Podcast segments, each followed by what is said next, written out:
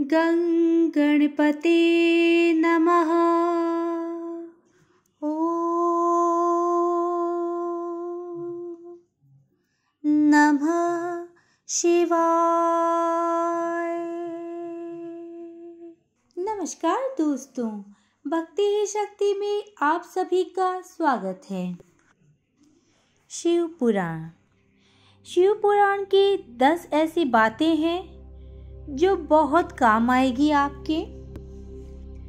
शिव पुराण का संबंध भगवान शिव और उनके अवतारों से है। इसमें शिव भक्ति, शिव जी के संपूर्ण जीवन चरित्र पर प्रकाश डाला गया है और शिव महिमा भी। साथ ही इसमें ज्ञान, मोक्ष, व्रत, तप, जप आदि के फल की महिमा का वर्णन मिलता है। ऐसे तो शिव पुराण में हज़ारों लाखों ज्ञान की और भक्ति की बातें हैं। लेकिन मैं आज आपके सामने कुछ दस बातों को ही लेकर आई हूँ। अब आप जान ली ये दस बातें क्या हैं। क्रोध का त्याग। क्रोध कभी भी नहीं करना चाहिए। ना ही क्रोध उत्पन्न हो ऐसे वचन बोलना चाहिए, क्योंकि क्रोध से विवेक नष्ट हो जाता है, और विवेक के नष्ट होने से जीवन में कई तरह के संकट आ जाते हैं।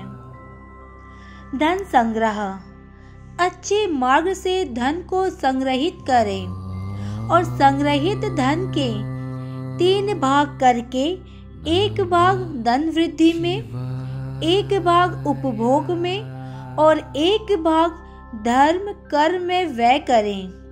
इससे जीवन में आपको हमेशा सफलता मिलती रहेगी। संध्या काल सूर्यास्त से दिन अस्त हो जाता है और सूर्यास्त से दिन अस्त तक का समय भगवान शिव का समय होता है, जबकि वे अपने तीसरे नेत्र से तीनों लोगों को देख रहे होते हैं और अपने नंदी गणों के साथ भ्रमण कर रहे होते हैं। इस समय व्यक्ति यदि कटु वचन कहता है, कलह क्रोध करता है, सहवास करता है, भोजन करता है, यात्रा करता है या कोई पाप कर्म करता है तो वह घोर संकटों में पड़ जाता है।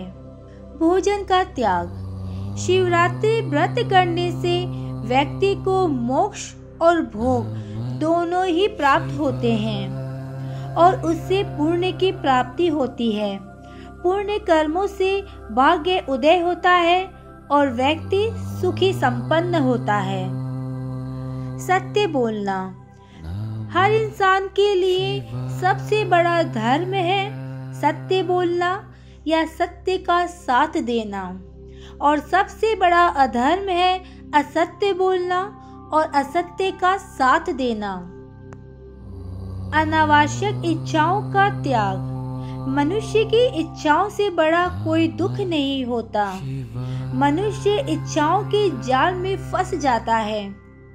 तो उस जाल में फंसने से वो अपने जीवन को नष्ट कर डालता है। अनावश्यक इच्छाओं को त्याग देने से महासुख की प्राप्ति होती है। निष्काम कर्म, कोई भी कार्य या कोई भी कर्म करते समय व्यक्ति को खुद का साक्षी या गवाह बनना चाहिए कि वह क्या कर रहा है, उसका परिणाम क्या होगा। अच्छा या बुरा, सभी के लिए वह खुद ही जिम्मेदार होता है। उसे ये कभी भी नहीं सोचना चाहिए कि उसके कर्मों को, उसकी बुराई को कोई नहीं देख रहा। वह मन में अगर ऐसा भाव रखेगा तो कभी भी पाप कर्म नहीं कर पाएगा। मनुष्य को मन, वचन और कर्म से पाप नहीं करना चाहिए। सकारात्मक कल्पना। भगवान शिव कहते हैं कि कल्पना ज्ञान से महत्वपूर्ण है। हम जैसी कल्पना और विचार करते हैं, वैसे ही होते चले जाते हैं। सपना भी कल्पना है। शिव ने इस आधार पर ध्यान की 112 विधियों का विकास किया और अच्छी कल्पना की। मोह का त्याग।